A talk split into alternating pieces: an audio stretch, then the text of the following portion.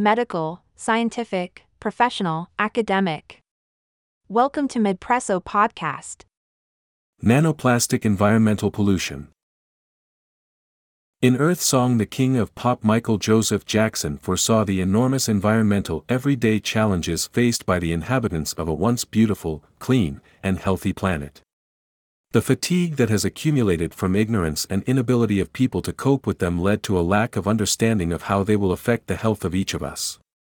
Nanoplastic is a neologism for tiny particles of plastic, their size can be 1,000 times smaller than a micron, so light that they can be compared to a gas.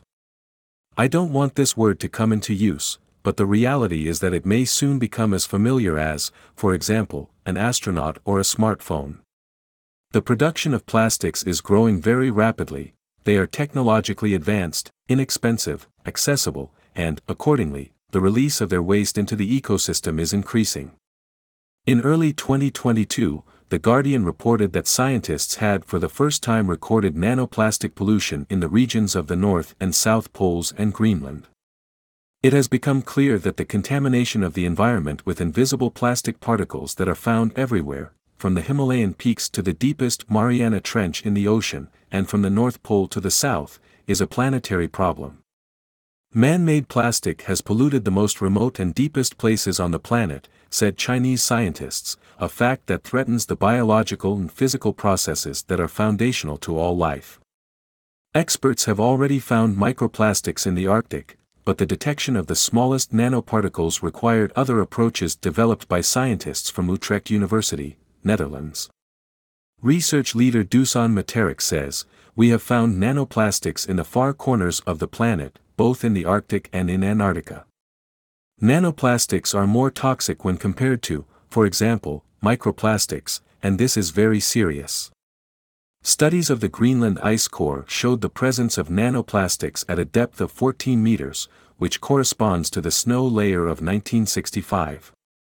It was concluded that this garbage had existed for several decades. The scientific publication Environmental Research provides the following statistical data on the content of plastic nanopollutants in 1 milliliter of melted ice, Greenland, 13.2 ing, nanogram, Antarctica, Cape Evans, 52.3 ing. The most common pollutant in these areas was polyethylene, more than 50%, widely used in packaging materials, dishes, various containers. In 2019 in Europe, its share reached 29.8% of all types of polymer materials used. In Greenland, a quarter of the nanoplastics were car tire particles, they were not found in Antarctica, and about 20% were polyethylene terephthalate, PET, from which, for example, bottles and flasks are made. The omnipresence of nanoplastics has been confirmed, they can be transported from their original sources both through the air and ocean currents for thousands of kilometers and settle in the most remote regions. Previous studies have found the presence of plastic nanoparticles in UK rivers, Siberian lakes, and North Atlantic seawater, on the snow-capped peaks of the Austrian Alps. These are only the first results of the work of scientists, and in order to understand the scale of all processes, many more additional measurements and observations must be made. The most important thing for a researcher is to accurately measure the degree of pollution and then correctly assess the situation, says Dusan Materic. We are at a very early stage to draw conclusions. But it seems that everywhere we analyzed, the problem is very big. How big is it?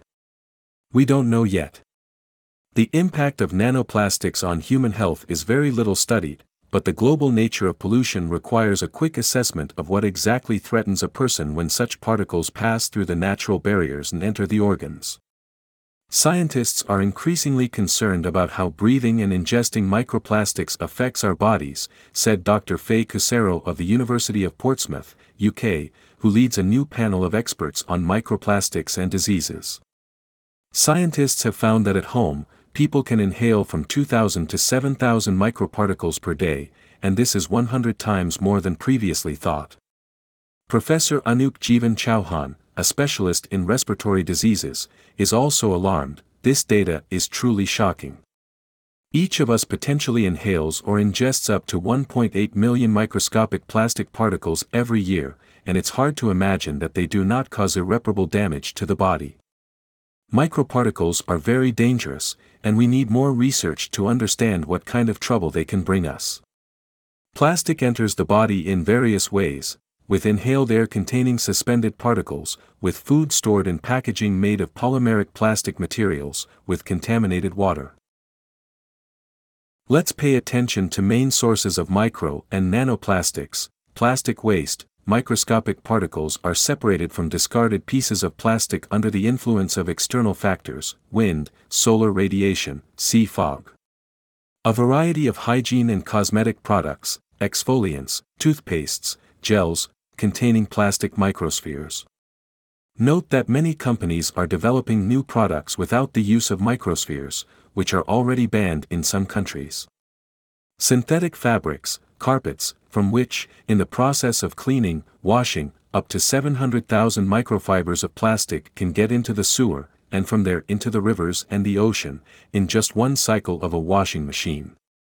In this regard, British MP Alberto Costa called on the government to consider a bill requiring manufacturers to equip modern washing machines with special trapping filters.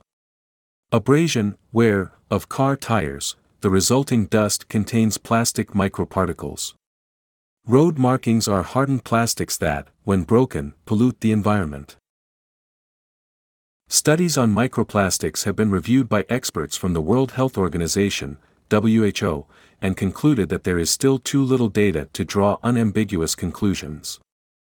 WHO urged scientists to continue collecting and analyzing information to create a common strategy in the fight against global pollution of the ecosphere.